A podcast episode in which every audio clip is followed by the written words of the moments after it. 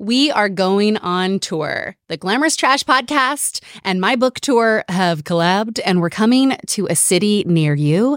Click the link in the show notes to, to get all of the deets. We're coming to New York City on June 4th. We are kicking off an event with John Stewart. No big deal. That's our very first show in New York City. Then we're coming to Washington, D.C., Nashville, Chicago, Santa Fe, Albuquerque, Seattle, Portland, and Los Angeles. So get your tickets now. We are doing three different events because, you know, I'm always doing the most. That's just on brand, right? First, there's a glamorous trash party. It's the podcast meets the book tour meets Coachella, a live show featuring podcast segments, book segments, a very special guest, and of course, there's a runway walk at the end for people to show off their fits because the dress code to every event is obviously glamorous trash.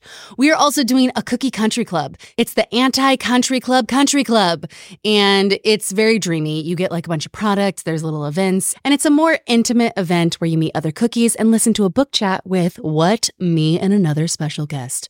And then the final event, the Behind the Bangs writing workshop. I finally did it, put it together, put together this workshop because I wrote this book in many ways for younger me. And younger me would not have gotten off her couch unless there was also a workshop being taught. I wanted the gyms. I wanted I wanted the knowledge. I wanted the education. That's what I would have wanted. So I've decided I'm doing it.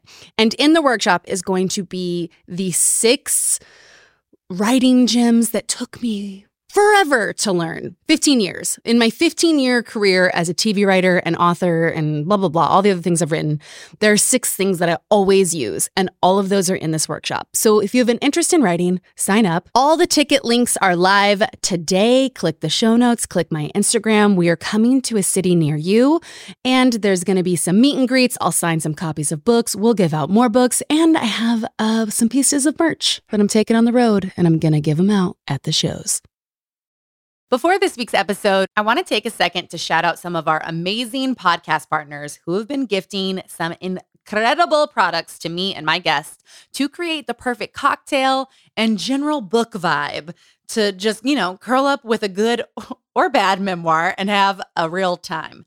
Tanteo Tequila, Natalie's Juice, Poketo, GIR, Yield, and PF Candle.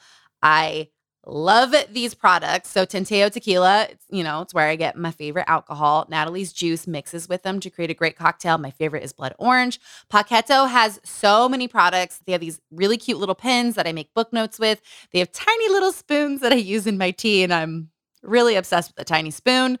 I, I don't know why it just changes the whole tea experience. GIR and Yield have beautiful home products and cups to put this all in, and PF Candle because listen, what is a vibe without a candle? You know what I mean? You got to light a candle to have a vibe. I'm obsessed with these brands and their products. Go to my Instagram, you'll see my haul of my favorite products and specific things from these brands. Oh, and PF Candle is giving the cookies 20% off your purchase when you use the code Book Club at checkout. So thank you, podcast partners. And now let's dive into the episode.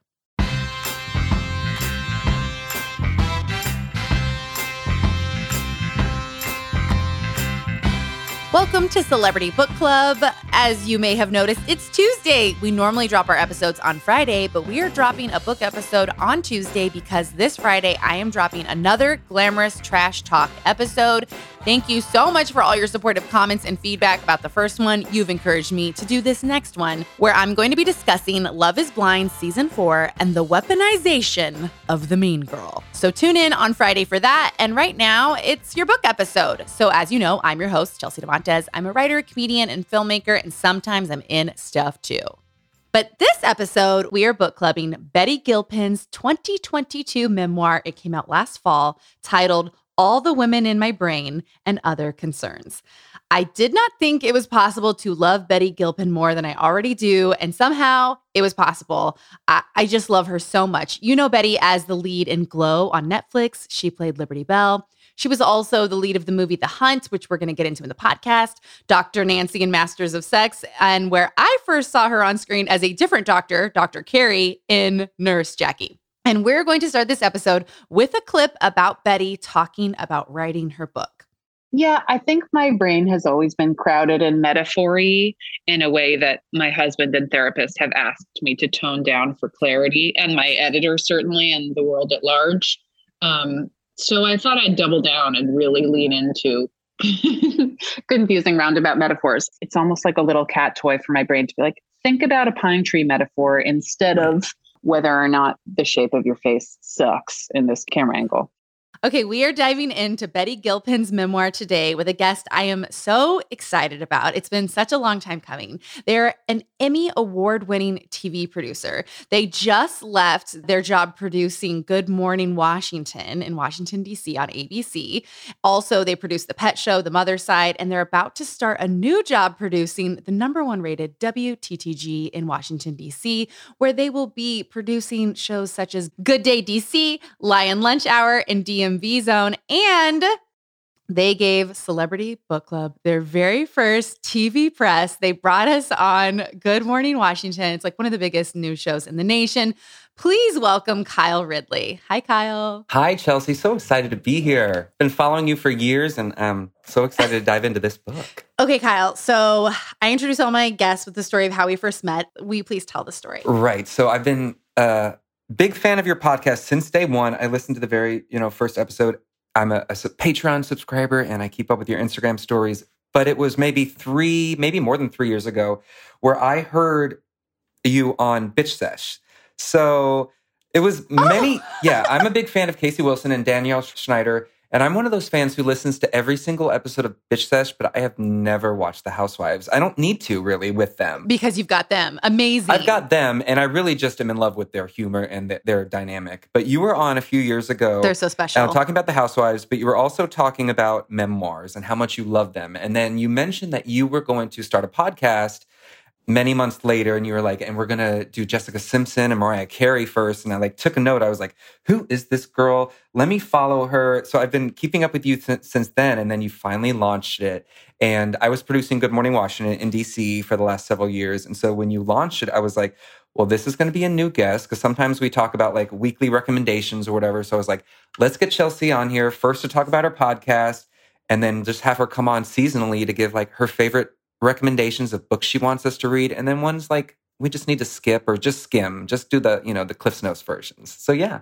I Kyle, I, I actually did I did not know that bitch sesh part because I just know you from someone who was like, "Hello, I also yes. love memoirs." And I remember early on you sent me a picture of your bookshelf, and I said, "This is a person I can trust and love." Like I've seen their bookshelf. It is my bookshelf. Like we are friends. It's stacked. I, it might be more stacked than mine, which I didn't think was possible. No, I will often do the audiobook and the um, memoir as well, which I did with Betty's. I read it and then I wanted to hear her do it, which made me love it even more. Okay, that is so hardcore. It is. A lot of cookies DM'd me and they said Betty's audiobook is one of the best audiobooks of all time. Do you agree? It, what makes it so good? So Betty Gilpin's memoir is you hear the the dry sense of humor she has because which I don't think can always translate when you're first starting the book. You don't really get a sense of her tone and then when you hear her, you can sort of hear her humor and everything she says. I love just her take on fame and how like she's so not jaded by any of it.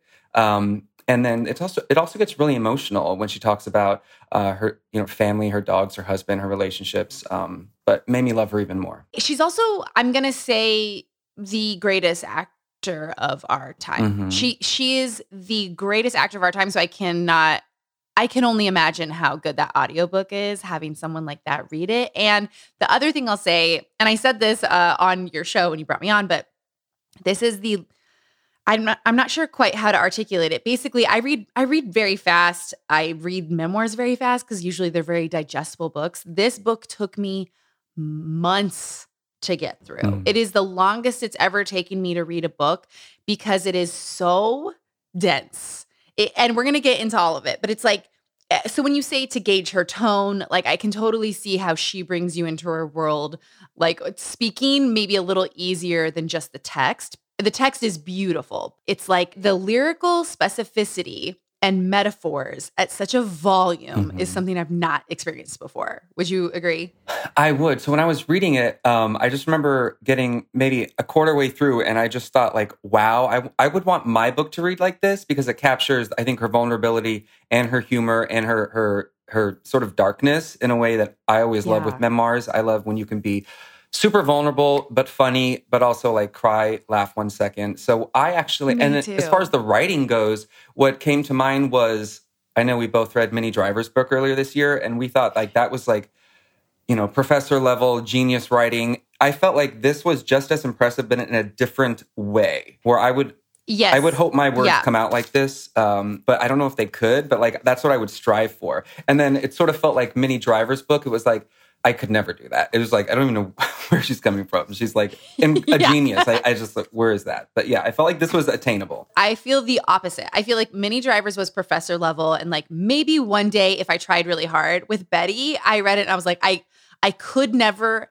I could never do this and all and I would die to have some of the lines she wrote come out of Mhm. my mouth and like I she is a unattainable level to me but I agree. And here's the other thing we have to talk about before we dive into the book. Similar to Minnie Driver, and my guest Elizabeth Laime had a theory about that book that I think is the exact theory for this book. The title is a crime. So, Minnie Driver's title was Managing Expectations. Very blah. Very. And then inside the book, just pure poetry. Betty's title and the cover, I think, I think it's a crime. I want to persecute the publishing house. It's all the women in my brain and other concerns. And then the cover is pink with a bunch of Barbie head dolls, kind of um, in a the same Barbie head doll, just in a pattern. I just feel like it gives you it it there's such high art in this book. Like this book is like art and witchery and like it's so magic. And I feel like the cover does not portray that at all. No, just the Barbie heads. Um, I do like the title and other concerns, but she often refers to um, all the women in her brain as brain women. I almost think that would be more interesting. Um, Yes. but no, the Barbie heads. It's I, I don't love it. I would just love to see a photo of her. I'm just maybe I'm I'm just simple, but just a photo of her because she's a badass. So okay, so let's dive into it because I think then it'll we can discuss. But I so I I'm gonna read the first paragraph in a second, but first I want to read on page two, three, four, and five. I'm just gonna read some lines. This is her talking about what it's like for her to write a book. And of all the lines I read, I think they could have been the title. So she said, suggesting that your ideas are worthy is identity suicide. It's bagpipes at a library. It's a selfie at a funeral. Okay, bagpipes at a library, great title. Selfie at a funeral, great title. Um, and then she said, While many of my braver friends seemed to run with a spear at the horizon, I sat with binoculars and a notebook. And now, before I suddenly throw my computer in an acid bath, I'd like to present my field notes. My name is Betty. Sorry, as an actor, I've been conditioned to exchange deepest fears and traumas before names. If the brain is a house, I'd like to get right to the terrifying attic and haunted second bathroom of truths and just bypass the vestibule of small talk and boundaries. Don't worry, this won't be an actor memoir. I said, No, I want your actor memoir. I know. I want all of that, which I do think is this like we're gonna get into it in this Salem versus Barbie essay, but yeah, I, I did want all of that, and we did get some of it. She also said, trying not to feel shame for wanting things and battling the evil anklets of depression and anxiety while walking through the world as an apologizing Barbie. Apologizing Barbie. Great title. Yes. One that I wrote down. She also referred to herself. It's not current anymore, but she said she was a a mute feather woman. Oh my God. Actually, let's read the very, very first paragraph of this book, and you will understand everything that Kyle and I are saying. Dear reader, picture a mute feather woman. You're right. Incredible title, Mute Feather Woman. Dear reader, picture a mute feather woman. She's essentially a bloodless meerkat recluse working as a night janitor for an apothecary. She does helpful things like apologize to the sun and lie face down on census day so she's not on record for being alive. Now ask her to stand in the center of a farmer's market and pop belt reasons why she loves herself and should be elected mayor. This is me writing a book. Yes. But I mean, I had to. Wait, I'm going to read one more paragraph. She said, To write you a letter listing reasons why you should be interested in my brain is to pour curdled milk on my personal Bill of Rights, which for years decreed that the shadows and unsent idea emails were my mental cheers bar. I'm just like, it, this is why it took me. I just felt like I had to reread everything 10 times to to enjoy it. Yeah. And now rereading that, it, it does make it seem like that is maybe not attainable. Like I don't know how I would come up with that. yeah. And she even talks about her blendered brain. She's like, "Welcome to my blendered brain." She- yeah. And I mean, it's the most beautiful brain I've ever walked into, but it also feels like um what's that JLo movie where she like goes in this serial killer's The mind cell. and she's like in these the cell she's in these like wild gowns and creatures that like I felt like her her brain is not the cell, but it felt like kind of wandering into a place like that was my experience of the book. Yeah, she calls herself a monster soup. Like all the women, it's a monster soup in her. her whole arc in this book it can on page five she has a sentence where she says it's in your hands to decide your fate as magic or sweatpants and then she goes into an essay titled salem or barbie. It's kind of where the cover comes from. It's where a lot of um, the arc of her life comes from. And did you hear her first podcast uh, interview with las culturistas? Yes, yes, I did. Eh, so it's either either she went on that podcast and articulated something that meant a lot to her and went and wrote it down or she was already writing the book and it came out in the podcast because it's like uh, she says so much that ended up in the book i don't know if you i, I read it very close to listening to that episode because all the cookies told me Mhm. to and i was like whoa these two are like companion pieces Yeah, I have a feeling she was probably writing it at the same time. yeah, and it, so so this is the arc, the whole book, the whole like I'm not going to include the the memoir on my life, even, though we do all want it. She has told herself we don't want it, and in the book, she talks about the struggle of is she going to show the Salem side of her, the dark, ugly goblin monster side of her, or is she going to show the Barbie side of her, and the Barbie side of her being something very fake and put on for the world that brings a lot of success that she then enjoys, but then she walks around being like, no, no, no, wait, I'm actually like the Salem person. hmm It's it's a very dense first essay. Yeah, she says she doesn't want to know herself truly. And so the solution is the easy Barbie sell. Yeah. And as an actor,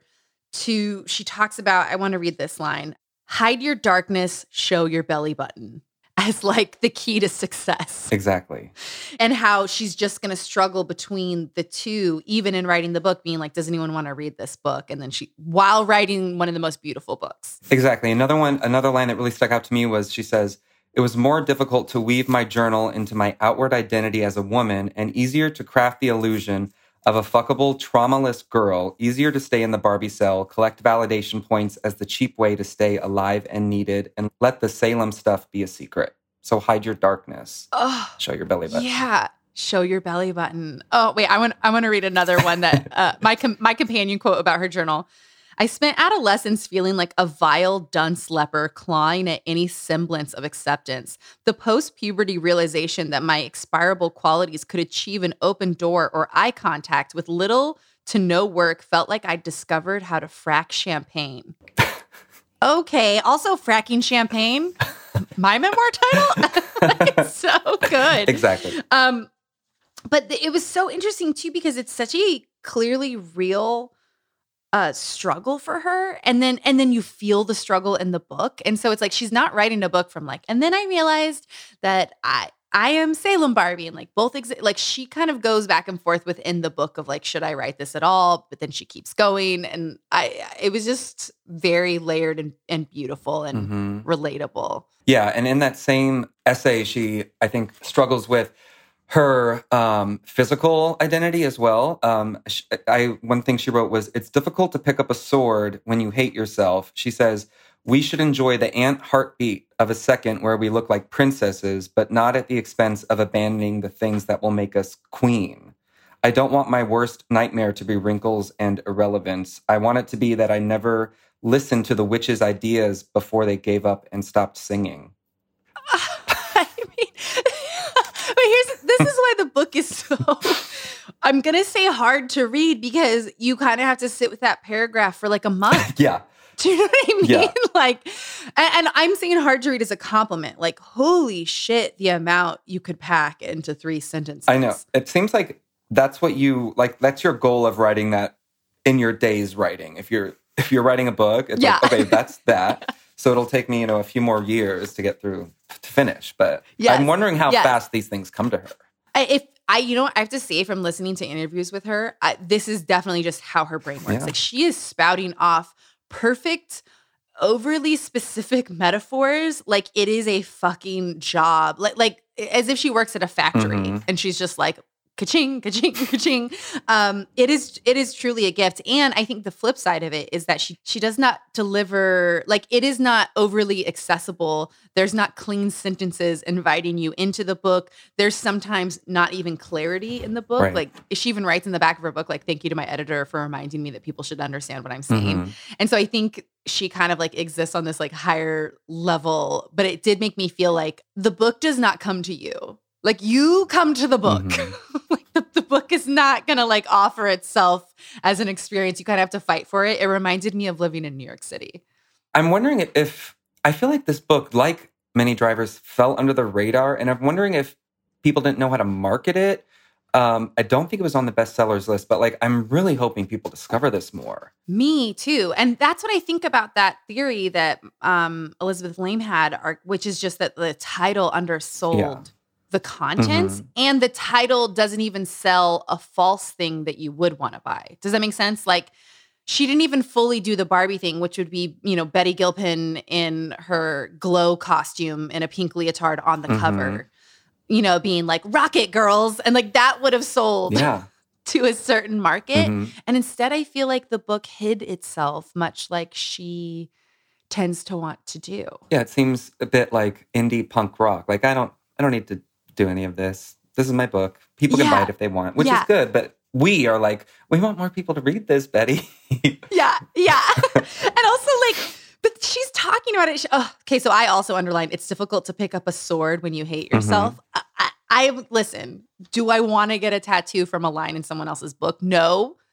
Do I maybe have to? Yeah, maybe. Like I, you might see me one day, and I'll be like, I got the Betty Gilpin tattoo, and it'll be that. It'll be. It's difficult to pick up a sword when you hate yourself. I would wear that Um, proud. Anything. Like this book is full of them. Just cover your body. I know, I know. But then I'm gonna meet her and be like, I love you. And she'll be like, please, please stop. Um, so okay, so let's get past the first chapter if we Yes. can.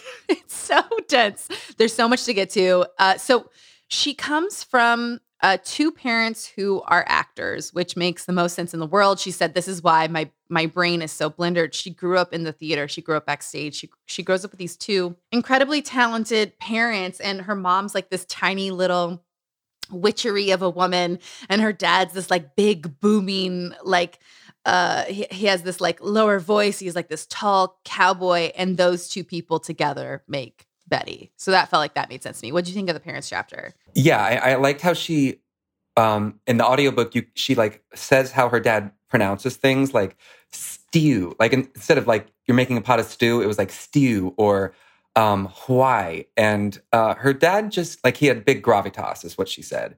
And her dad seemed like a character. Yes. I did um underline that her dad would pretend to be attacked and eaten in the basement. like he'd be in the basement and when they were Yes. kids like, well, who's there? And like suddenly he'd be like feigning, you know, the voice of being attacked and killed. and she was just like, we were scared at first. Definitely characters. Um, she did say her mom is like this, you know, demure person, but also very outspoken, which I really like because I think she is too. She's learning to be more so. You can see throughout her career. Yes, and her mom is batty in a, in a positive way. She she she wrote this one paragraph where I was like, I still can't picture this, but I love that she included it, which is that she once found her mom heckling her cleaning lady, being like, "Faster, faster! Oh God, you missed a spot. How could you?" And Betty pulls the cleaning woman aside. She's like, "Hey, I'm so sorry. My mom's just kind of like fucking crazy." And she said the cleaning woman looks at her like she's crazy and goes, "What are you talking about? Patricia is magic." hmm I agree. And I was like, because she was doing, Patricia, her mom was doing this elaborate, probably years long standing bit about the cleaning. Mhm.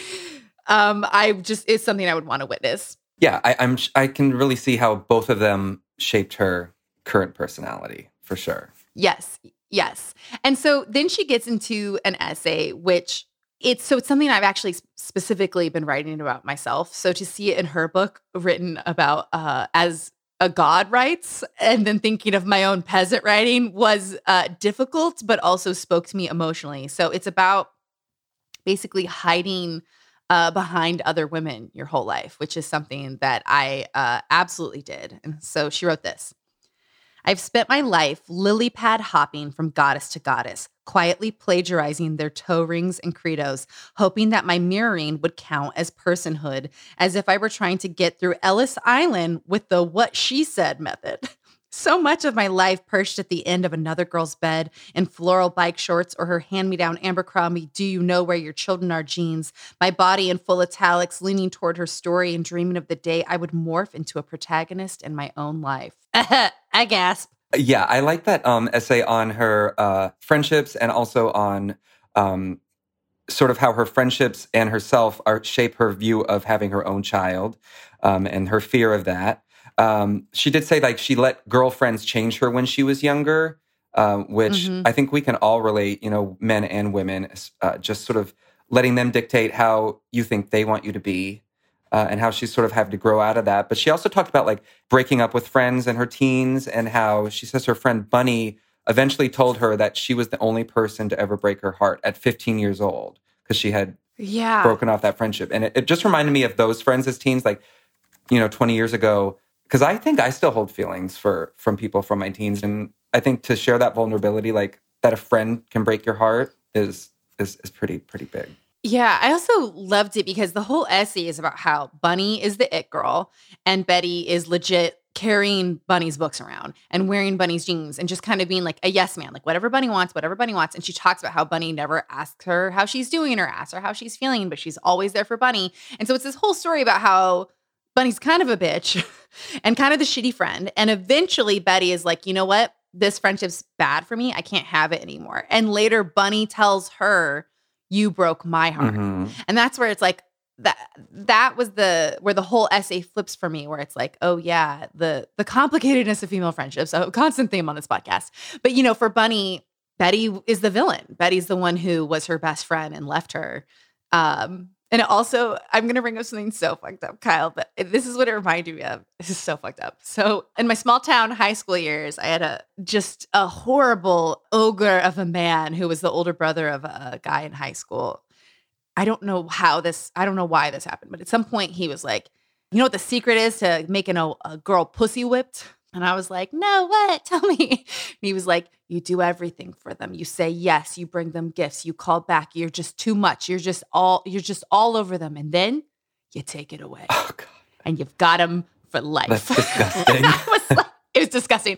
And as a teenager, I was like, remember this. Never let this happen to you. and then, you know, you I watched that ogre man have lots of girlfriends. But anyways, it reminds me of that. Like when you're the yes man, you're the quiet man. You are the one getting walked mm-hmm. over and yet, when you take it away, you're also you've also been someone who's done a disservice exactly. to the relationship. And and she talks about how many of her friendships started as her kind of being the girl on the side like the mean girl judging but once you connect with them and you share your deepest feelings like just how much you learn about someone when you actually are face to face and you share. I want to read something she said. She said many of the friendships i have now that that keep me from driving into the sea started with an afar eye roll then the later shock of sharing hate of self and love of farce. I am frustrated that I have to keep learning this lesson over and over, assigning each new scarf wearer to the aloof perfection category, wasting so much time before realizing sameness. Uh, There's so many people uh, that maybe I've like looked and be like, "Oh, that's not for me," and then you bump into them, or you just be like, "Hey," and you're like, "Oh, we're best friends now. It's we're the same." Oh, uh, yeah, hundred percent. And how easy it is to cast someone, yeah, and like, oh, they're perfect, that they've got it together, they're cool, or even like they're mean, they're mm-hmm. rude, they're whatever, only to find out you are the same person. This is such a, a dumbass lesson, but it's like, yeah, most of most of the people you're competing with are the same. And I'm saying competing because I'm like in entertainment. Mm-hmm. So you're always like competing because there's like few jobs, but like you're in the same position. It's like producers and the news. It's like that's so highly competitive. And then you miss out on people you'd maybe love. Mm-hmm. Is does no, that, that is that it totally makes sense. Yeah.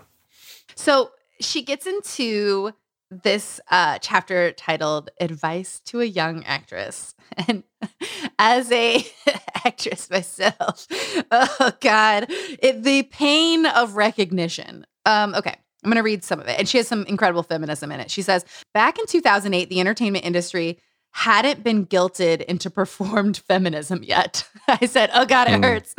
Then she said, Now the secret's out that we have organs and ambitions. The world is slowly starting to adjust. We are now in a strange Frankenstein time where we're trying to sell the merch of feminist victory before having the victory itself.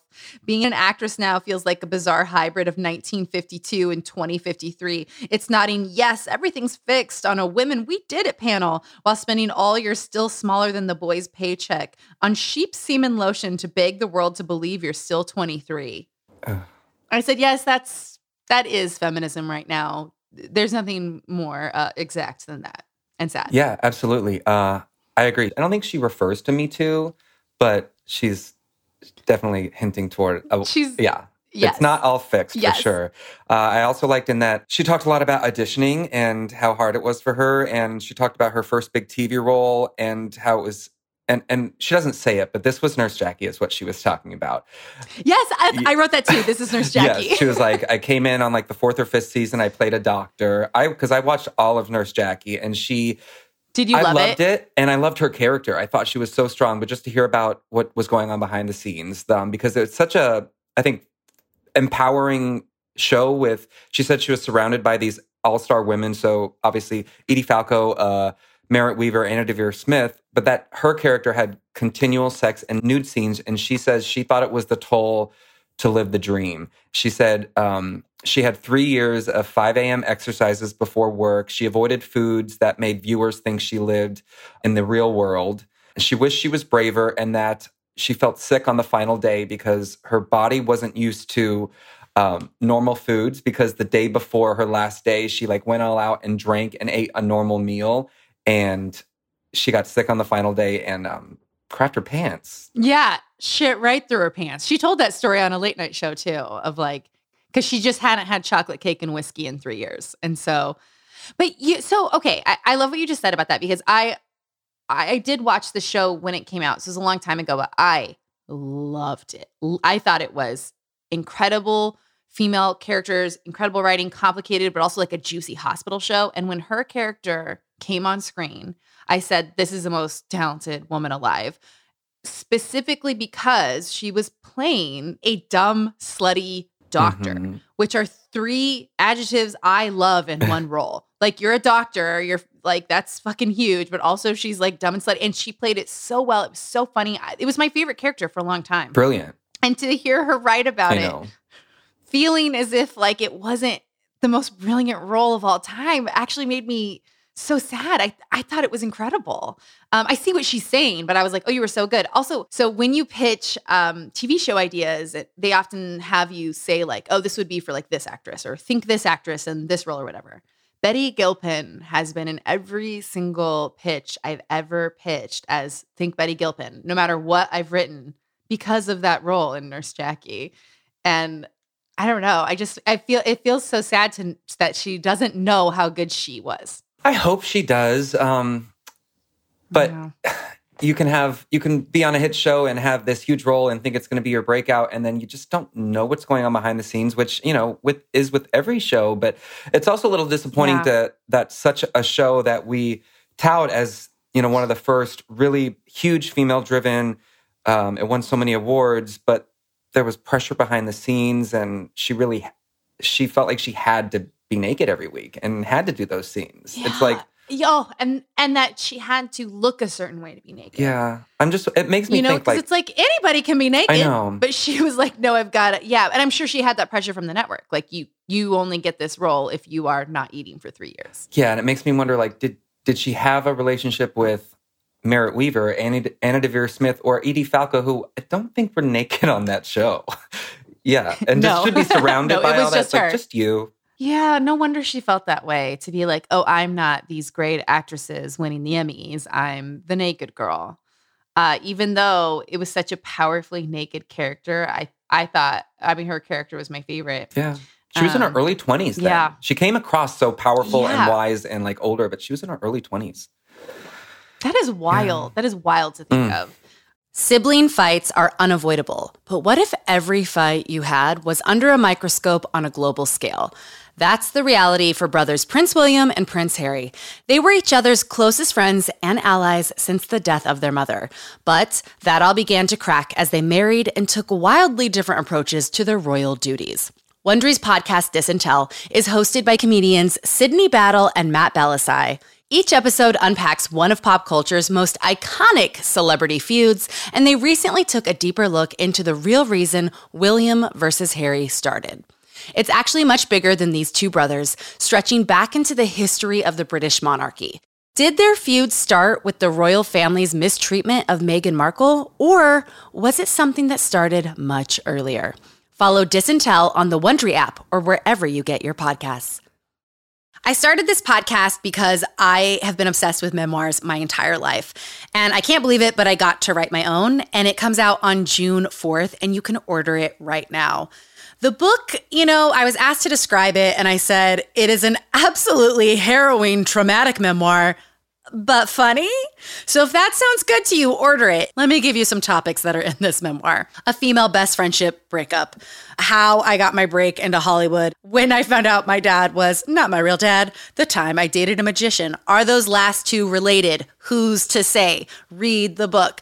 Growing up in Utah, growing up around cults how I got into therapy. Listen, I could keep going. Each chapter title is a different woman's name in my life. Some are heroes, some are motherfucking villains. But you know what? A villain and a hero, what are both of those things? A leading role. And we do love women in our leading roles. So pre order the book. It matters a lot. I linked everywhere that you can buy it in the show notes, but you know, go anywhere. Also, I am reading the audiobook personally. So I'm personally narrating it. So if you like this podcast, get my longest podcast ever. And the audiobook is also available for pre-sale everywhere you get audiobooks. And thank you so much for listening to this podcast. You are the reason I got to write a memoir. So thank you so, so much.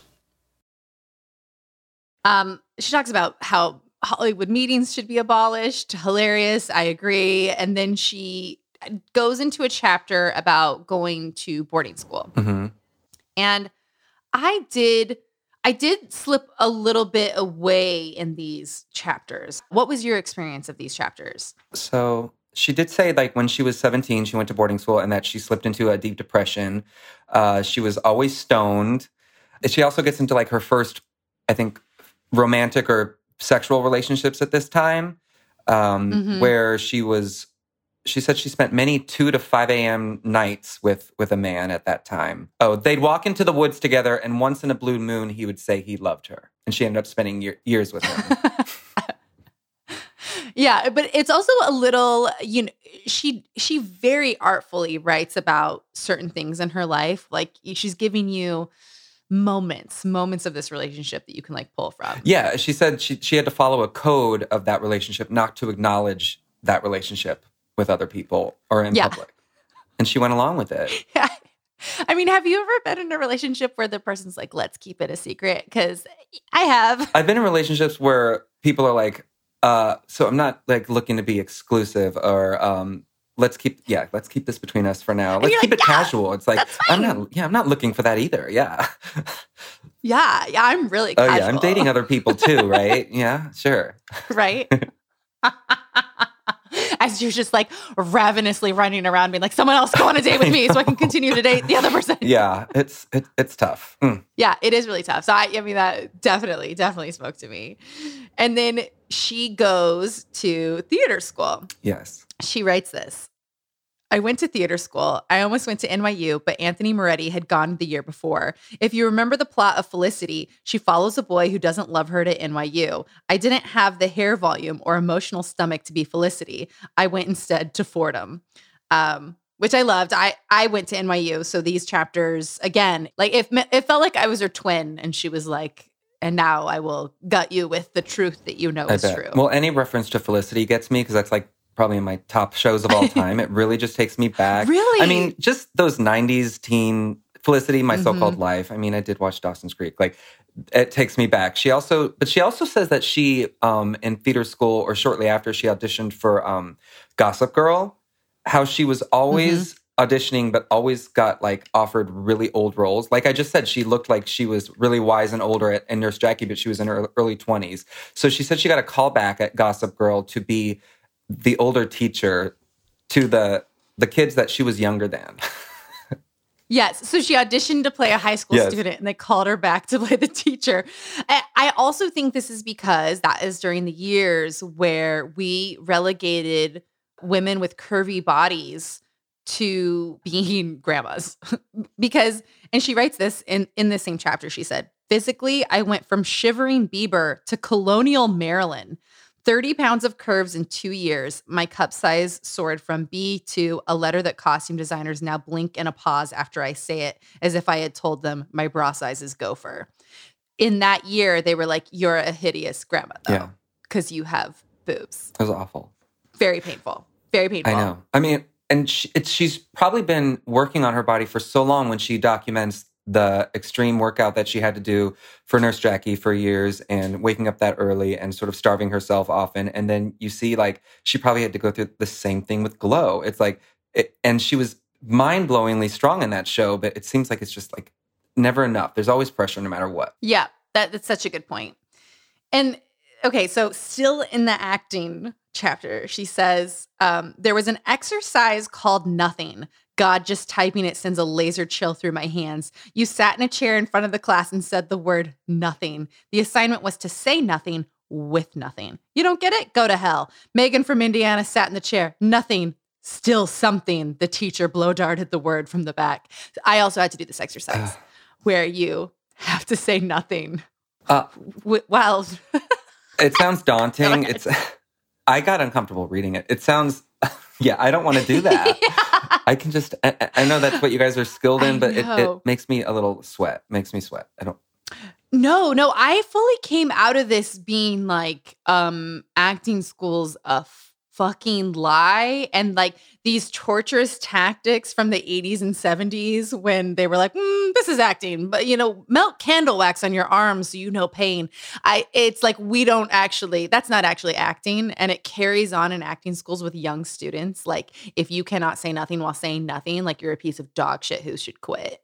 Um which I really felt from her. And then she said, There were many moments when I looked around and thought, wow, cool robbery, charging tuition for adults to behave like hallucinating toddlers, which I found exactly to be acting school. And then later she said, make your demons trade knives for paintbrushes and like yourself enough to do it out loud. So that felt like the career. It- Does any of this map over to the career news, like this sort of like craziness they put you through? not so much, but I think the people you encounter for sure, talent in general. Yeah, for sure, and high Right. high pressure uh, situations. So behind the scenes, just as much as is is on screen, which I'm sure nothing compared to your work, but yeah, it, it's it's tense. As much as the work she did to like get roles and strive, I, I loved how she talked about like one of her roles was playing a mute ghost, and it felt like like it was a big deal for her to get this, but she would play to just like a handful of people, and she had to give a monologue while hanging from a noose. and it's like she's that's what you and talk about like uncomfortable stuff you have to go through while trying to make it. That was a big deal for yeah. her. Yeah. Also, she is theater culture on high. Like, if you want to be in the theater, read this book. If you've been in the theater, read this book. And if you want to rejoice in the fact that you've never been a part of the theater, Mhm. read this book. Um, yeah, yeah. Oh God, it's so funny. Okay, then we get into the chapter where she meets her future husband, Cosmo, which I love. So she gets cast in an indie movie, and the guy playing her brother Right. is Cosmo. And she says uh, his eyes were like earrings, they were so far apart, and an almost stupid blue, like a computer joke. God, that's so descriptive. Um, and she said he was my type, meaning vibe wise, he seemed a half asleep fireman with a sedated kitten in one hand and swinging a hammer in another. And they start having this like wild affair, except she's 19 years old. And do you remember how old he is in the book? Like 28. Okay, I mean, like that's a It big, big. it's a big difference, especially in life experience. Well, I mean, I've done it. I mean, the people I dated at 19. Oh. yeah. Like decades. So much was just said in your side. decades older. Yeah. Decades. no, uh, uh, yeah, no, I've done it too. This is this is why I love her and I love them so much. So they get into this relationship where they are uh, really, really into each other, but very cognizant that she's 19, he's 28. Like they did not want to meet the person they were going to be with for the rest of their life uh, at such an early age. And so they decide they're going to keep seeing each other, but they're going to have an open relationship. And this open relationship goes on for four years. Um, and I want to read some quotes about it. It's incredible.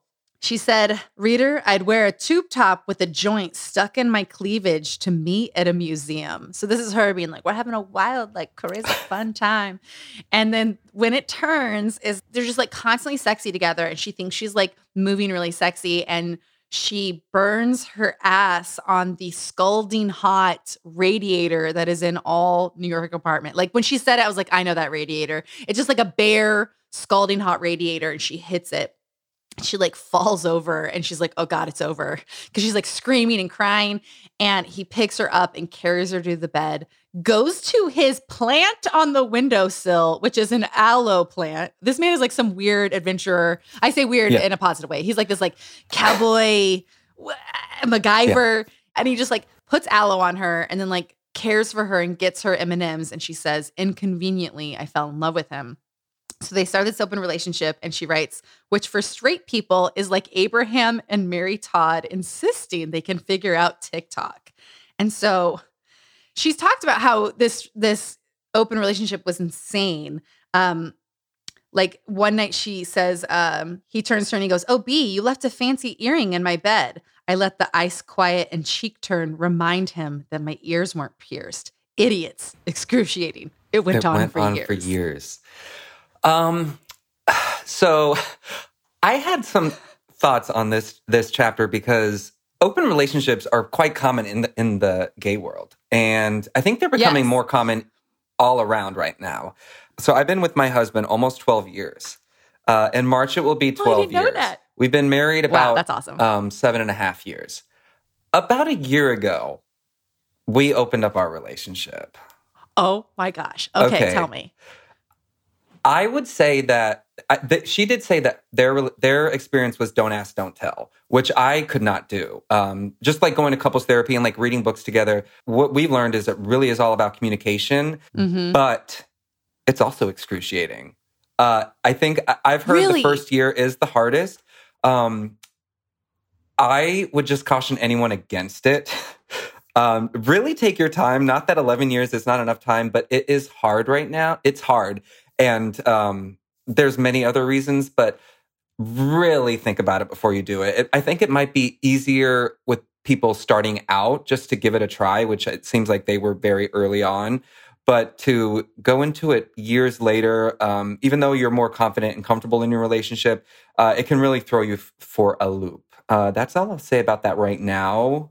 As I as I don't wear a I, ring, that is, but yeah, a beautiful, uh, very vulnerable offering. So thank sure. you. And as someone who could maybe fall down in a gutter if I thought yes or thought a woman was attractive, which by the way, I just have to say, like, he's a yes. human being that absolutely happens. I, I choose not to believe it. I but if I had to like really confront a sexual longing for someone else, I think I'd be that mute ghost hanging from a noose. like I'm so far away from that type of um I'm going to say enlightenment and growth and I think it just yeah, I cannot imagine how much it takes and so I'm really giving you your flowers right now and I'm and giving uh Betty and and Cosmo. I mean, it's that's a lot. It's a lot to navigate that and still find love and and you're on the journey. I'm on the journey. I am still married um but we'll see what happens. Yeah yeah and it's it sounds like betty and cosmo too where like uh, she said it was excruciating painful and it went on for four years. Yes it was painful but it was also like a part of it. If it was so painful it wouldn't have gone on that long. They wouldn't be together now but that it had all those ups and downs within it. Yeah i think it was probably also painful because when it is don't ask don't tell it leaves a lot of room to just sort of always be asking what what what's going on? What did you do? Right or imagining that it's like amazing fairy tale like incredible blah blah blah. I mean i feel like when people um who are in relationships think of dating, uh, they always think of like all the fun, whimsy Mhm. parts. And like no one ever remembers that dating is fucking excruciating. it is, and I'm dating now. It is. It is. It's it's yeah, like it, it's so fun and awesome and great. And it's also fucking hell. Like that's what it is. I feel like oftentimes you forget, like, oh, right. Like sometimes it means, oh my God. One time I like went to meet the, this guy at a bar and he sent me a text and he was like, um, I'm outside. I'm the one in a wheelchair. And I was like, okay. And then the next text was, just kidding. And I was like, what? And he's like, well, you're a comedian. so I just kind of wanted to make you laugh. And I was like, Oh, I want to go home. And the date hadn't even started. Well, that was me meeting him outside the door. Do you know what I mean? Like that's what I, I that's thought what you was would find, you know, disability really, really funny. really Yeah. hilarious. And you're like, cool, dude. Oh dude. God. So she and Cosmo stay together, which is fucking Yeah. wild. Um, and then she gets into a chapter where I'm going to do a crossover with the Viola Davis memoir, who said this almost verbatim. And Betty wrote, Whatever your thing was in the high school lunchroom, that is how you will feel in your career. Attention and paychecks don't make it better, they make it louder. I highlighted that as well. Yeah. And so she's talking about like finding some success in her career at this Mhm. point and still feeling like that high school person. Yeah, she says that she uh, suffers from career dysmorphia, where she achieves so much, and still every time she achieves something, um, it rings in her head um, almost like it, that almost did it, but it Mhm. wasn't enough to really get to where I guess what she's dreamt of, um, that brass ring. Oh, yeah. She talks about when she's in high school, she's the um, hiding behind her friend Bunny, has no personality, should not shine. And she's walking the red carpet now. And so to, to, feel like she just doesn't belong constantly. How she'll never make it to what she says is the palace. Yes. She says, reaching the palace is exclusive and it doesn't allow for individuality. Um, she says you have to conform to reach the palace in, in the world of fame. Yes. Oof.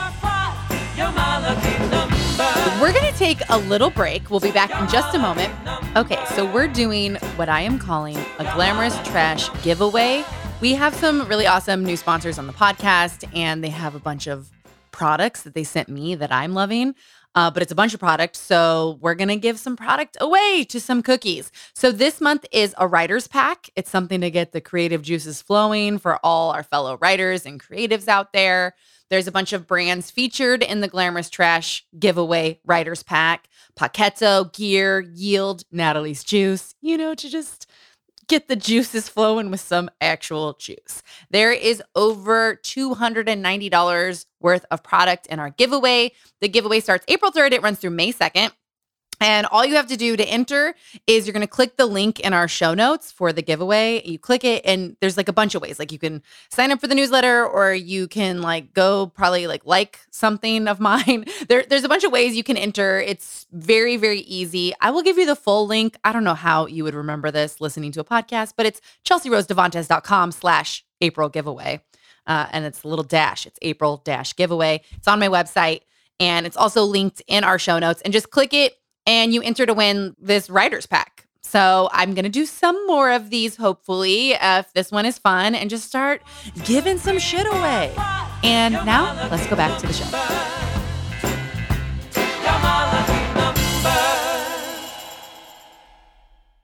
And then, okay, so then we get into the psychic moment of the book. So she's on Masters of Sex. Her career is kind of taking off.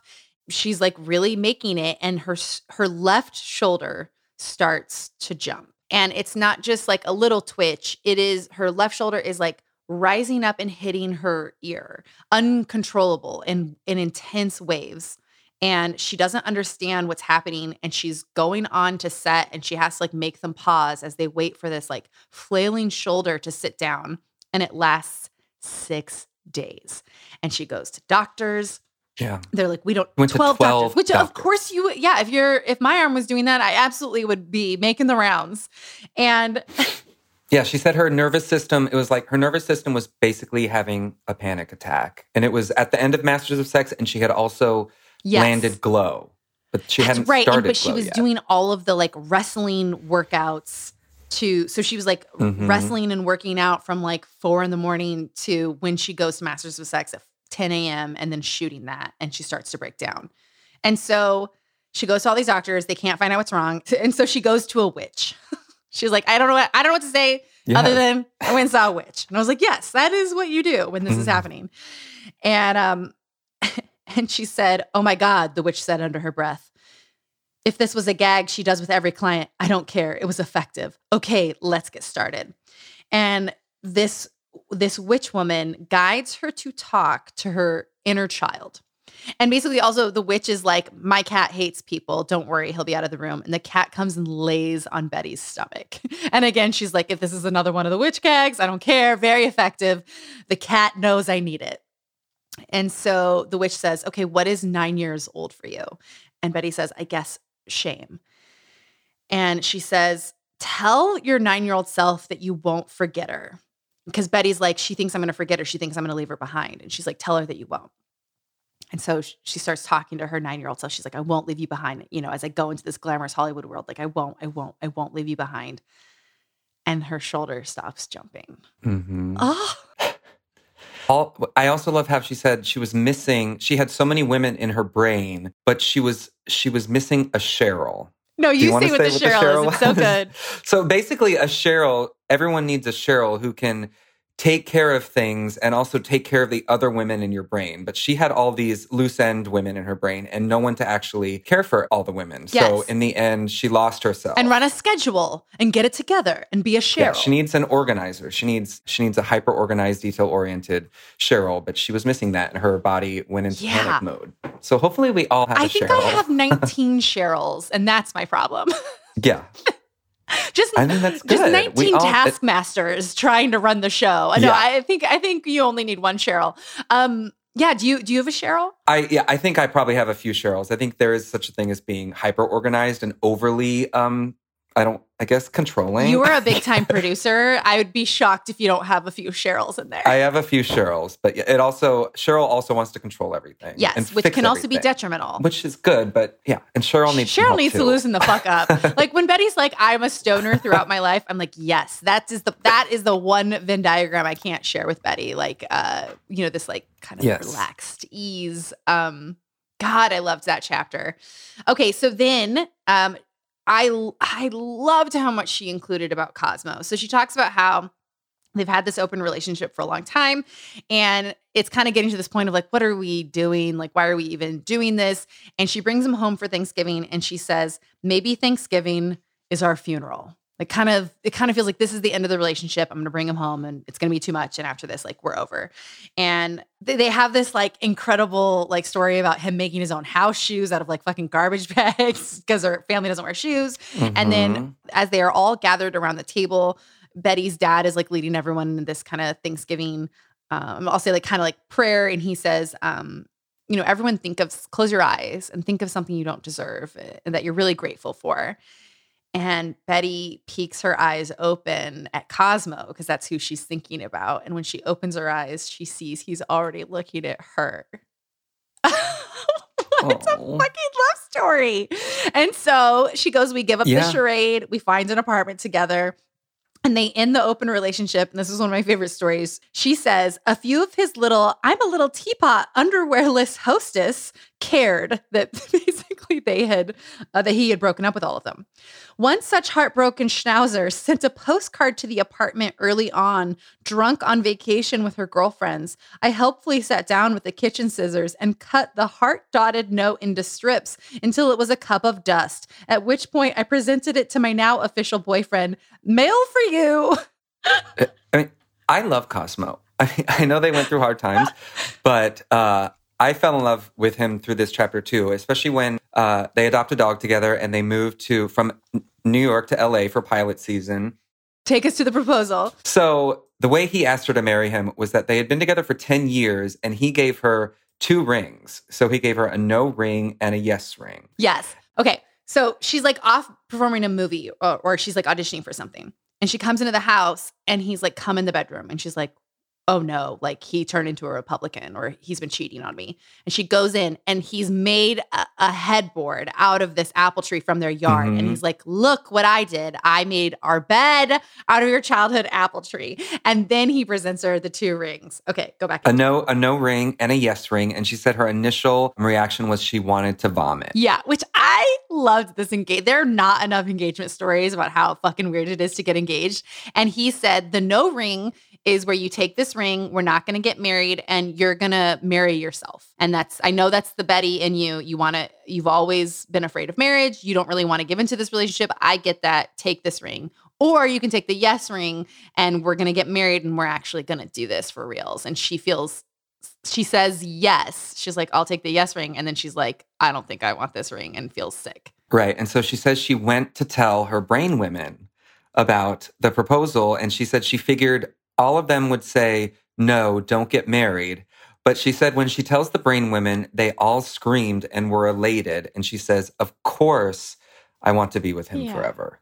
So her brain women, she had to step back and, and talk to Cheryl and the other women. And they Yes. told her. And the next day she realized she was exuberantly happy, which I think is just uh, engagements aside, any big moments in your life that you could go through a terrible feeling, then a good feeling until you can settle into whatever the true feeling is, because our brains are like that. Let me ask you a question. If someone proposed to you with two rings, a no ring and a yes ring, what would you do? Like, if, if that was your proposal, like, how would you take it?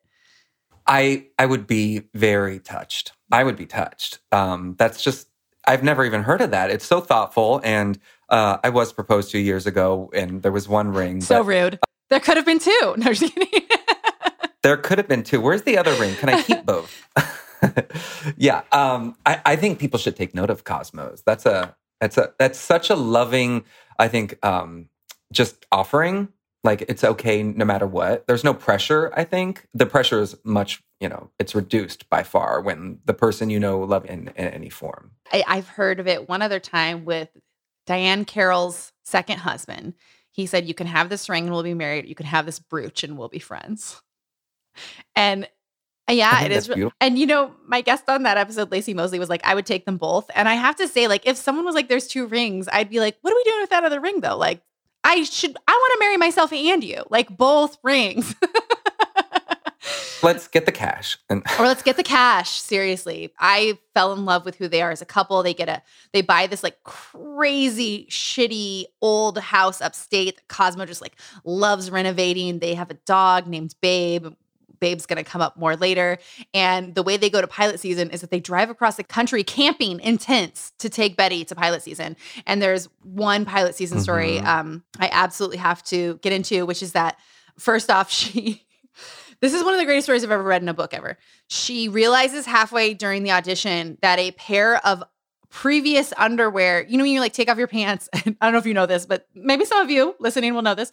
So you take off your pants and your Mhm. underwear goes with it. And then you rewear the pants and the underwear is in the leg of the pants, but you don't, especially with lady underwear, like which can be made of very thin material, you don't realize it till later. So I have definitely had this experience. Betty is auditioning Mm. when she realizes there's a pair of underwear making its way down her calves and out her ankle. And she she's like the room is like holding its breath and like what's going to happen and she tries to play it off like she did on purpose. She pulls out the underwear and and uses it like a phone and answer and is like hello and she says and she improvises a telemarketing call and there and she says um I made the horrific mistake of looking up and making sweeping eye contact with the first row of apparently hundreds of executives in the room, all looking down. Sophie's Choice extras staring into the ground in mortification. I understood it. It was the only time I understood them. So incredible. And then she says, these five actresses, like when you make it to the final round of a pilot, basically there'll be like five of you and you go in for these like two hour sessions. You all know each other. It's hell.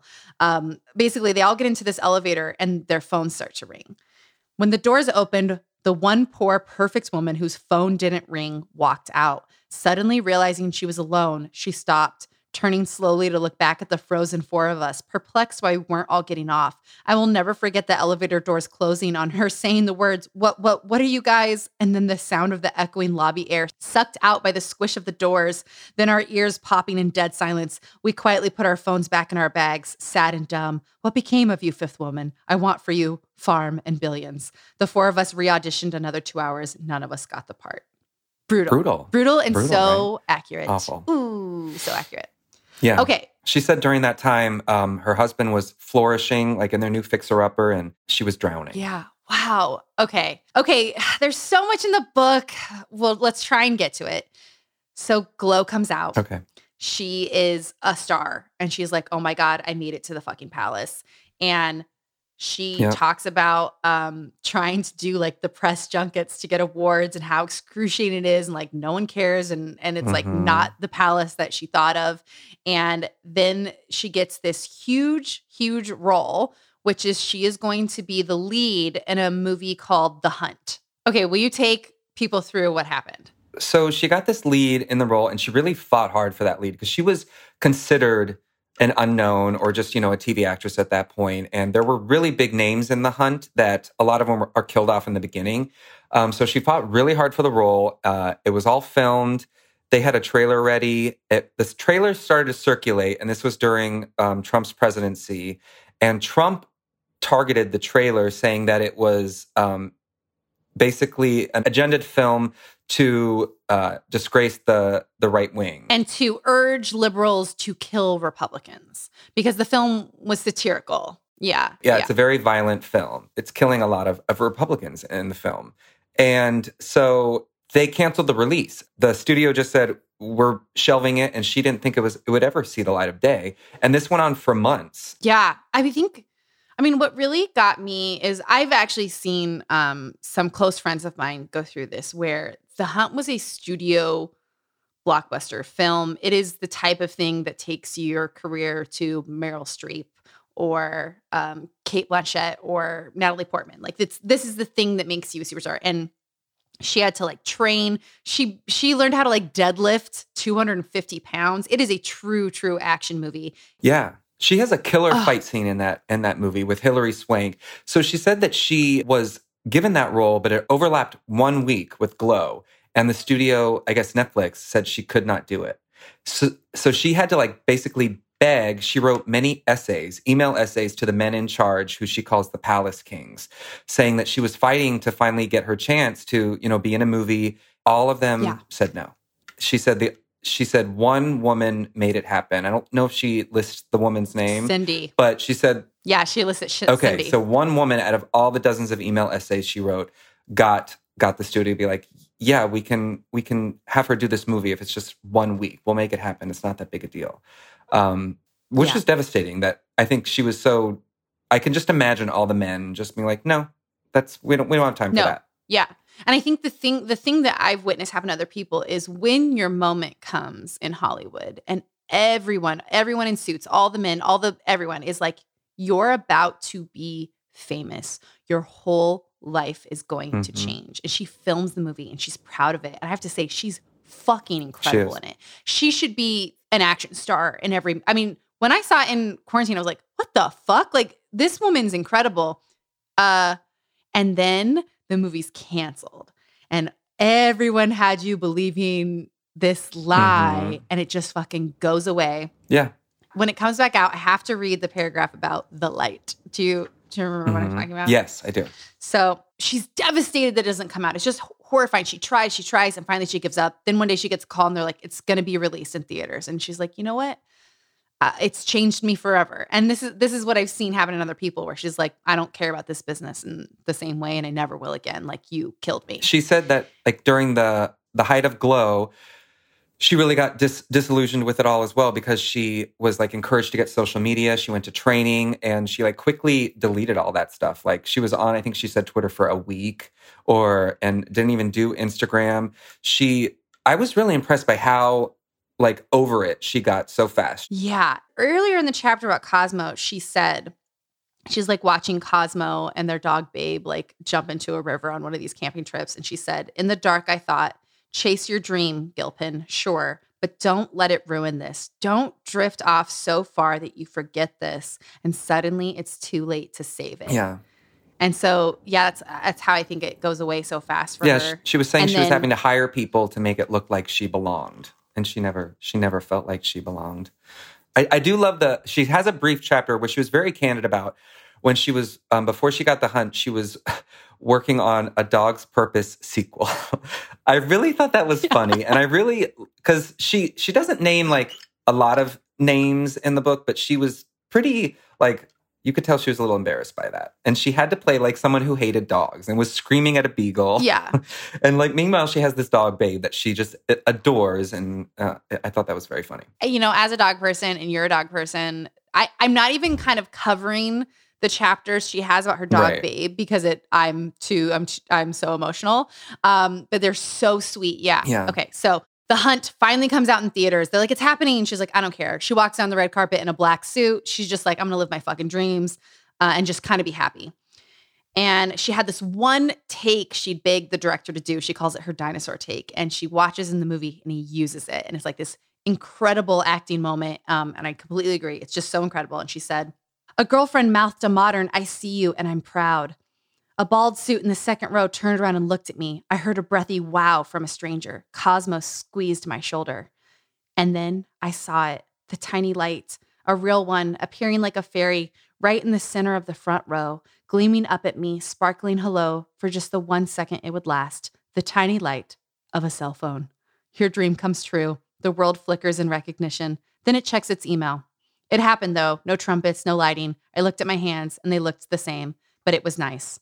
The movie came out in theaters on a Friday, Friday the 13th of March, March 2020. It played to empty theaters for two days. Then, of course, as everything was, it was gone by Sunday. I remember that. I remember that. Mm. Yeah. Yeah. And that's, but now I look back where I was like, what is this movie that has popped up? Why is it so good and incredible? Like, why did I? Yeah. It was, oh, so beautiful. And at the same time, she is taking care of Babe, who's gotten sick. And um, I'm too sensitive to go into these scenes, but they were, I definitely cried through all Yeah. of them. And at one point, she's like in a white suit doing press for the movie and sticking her finger in Babe's butt to, to help him poop Mhm. which um it was just kind of this perfect moment and then she says after the so the movie is, comes out on friday she said the following tuesday i walked into the kitchen holding a stick with two lines and she's pregnant and she gives birth and she writes this she said the wasted time hating my body my body was now not posing and shrinking but sorcerizing and expanding I'd spent decades treating it like a Tamagotchi, and now I saw it was a NASA supercomputer all along. The moral of the story is not every woman should have a baby. Fuck no. The moral is we are capable of cauldron shit, so proceed accordingly. The witch, right? Oh. Cauldron shit. Yeah, the witch. Cauldron shits, her Salem stuff.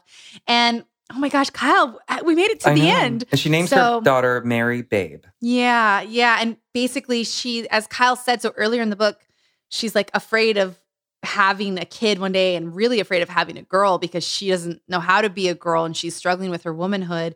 And she thinks the baby is a boy and it comes out a girl. And she's like, oh my God. And yeah, they name it Mary Babe, and Babe is is their dog's name. And it's now their daughter's middle name because it was this dog they had for close to 10 years who was like this like Yeah. really special animal. As I say, looking at a needy quarantine dog who is asleep on my feet. so good. I know, and my two dogs are back there in the in the blurred, blurred background as well. Uh, no, a brilliant book. Yeah. I, you know, I knew we were going to do this, and I I read the book, and I was like, really, is the book that I read really going to be my favorite book of the year? Because of course, it's always fun, like when you can really criticize. And I was like, "Mm, yeah, it is, and it's like, It- Yeah. yeah. Wait, this is your favorite book of the year. I my top three were are this, and then Jennette McCurdy's book and Molly Shannon's book. But I really do think Yeah. this takes a cake, just because the writing is is really what does it. It- and um, like you said, you need to take your time with it, delve in, and really appreciate every every sentence, and obvi- of- oftentimes go back, which I think is impressive. I completely agree. And revisiting the book to do this podcast with you, I was just like, holy shit. I, actually, yeah. I mean, there's just so there's so many lines we didn't even read on this, and so I I definitely encourage people to find this book, tell people about this book, know that you've got to like walk yourself into it or listen to the audiobook. Um, but I think Betty Gilpin's just like a revelation. Yeah, and actually, um, the past week I just on a Betty Gilpin tear, I watched um, Gaslit on Starz. She's with Julia Roberts and Sean Penn. So it was like a limited series, but not many people have Starz. but uh, she's phenomenal in that show as well. Okay, well, now I'm going to go get Starz because I need a show to watch. Was it good? Was it a good show? It was show? good. It's only eight episodes about the Watergate scandals, but so you kind of need to enjoy history a bit. But Betty and Julia Roberts is actually fan- fantastic in it. Yeah. Okay. Wow, we're here. It's the book deal test. Okay, first question. Was the author vulnerable and did she share her truth? Absolutely. A hundred percent. Now you're even thinking of like the wedding chapter and the DIY wedding, and she like scissors off the bottom of her wedding dress that her mother had made so she could Mhm. dance. Like, oh, it was great. It was great. Okay. Uh, second question: Was it entertaining to read? Yes. I, I was thoroughly entertained. I mean, I, it's entertaining if you feel like you have to go back and reread it, but you also want to. So that's keeping your Mhm. attention. Yep. I'm I'm giving it a yes, except probably the best book in the world if it had 10% more clarity. I do need some clarifying intros and outros because I'm a little bit of a what's that trash person. Um, however, even without it, wildly entertaining. But that is what made the book a different read for me. Like again, like I felt like I had to come to the book. Um, okay. Final question. Did reading this book elevate your life in some way? Yes, it's my favorite book of the year, and I was tell I've been telling people about it ever even when I was a quarter way through. I was like, "Have- "You know Betty Gilpin, right?" And a lot of people don't know her by name, but I'm like, "She was on Glow. She was on Nurse Jackie. Like, she's in the Hunt. You need to read this book." Yes. Yes, yes. I completely agree. I completely agree. The specific way this book elevated my life, oh my God, in so many ways. I mean, even I, I will say the back half of the book, I, I was weeping throughout it. I felt moved. I felt like she was reminding me to be an artist again.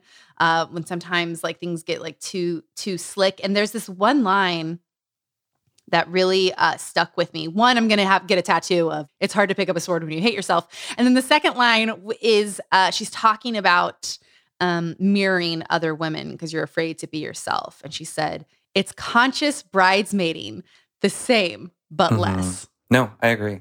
And I was like, oh, and um, Yeah. uh, that really got to me. I mean, it inspired me to want to write. Um, I'm certainly not a- anyone famous, but just to document some of my own experiences because I think um, I can really see sort of the therapeutic uh, uh, approach that it, it had on her when I hear her talk now about it.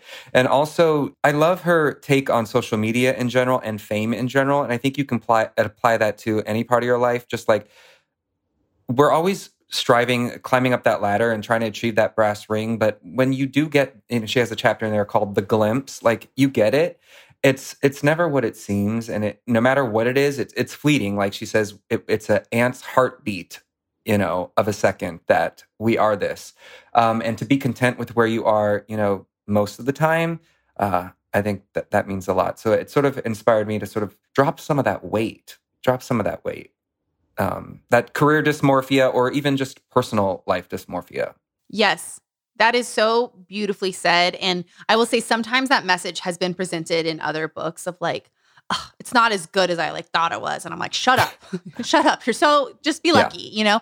And this book, I think, delivered the message as what it was, which is like it's Cosmo and Babe like jumping in a cold river just to make you laugh because you didn't get a part. And Yeah. she's one of those, you know, celebrities that has zero social media presence. And it's like, "Mm, I'm not ready to do that yet.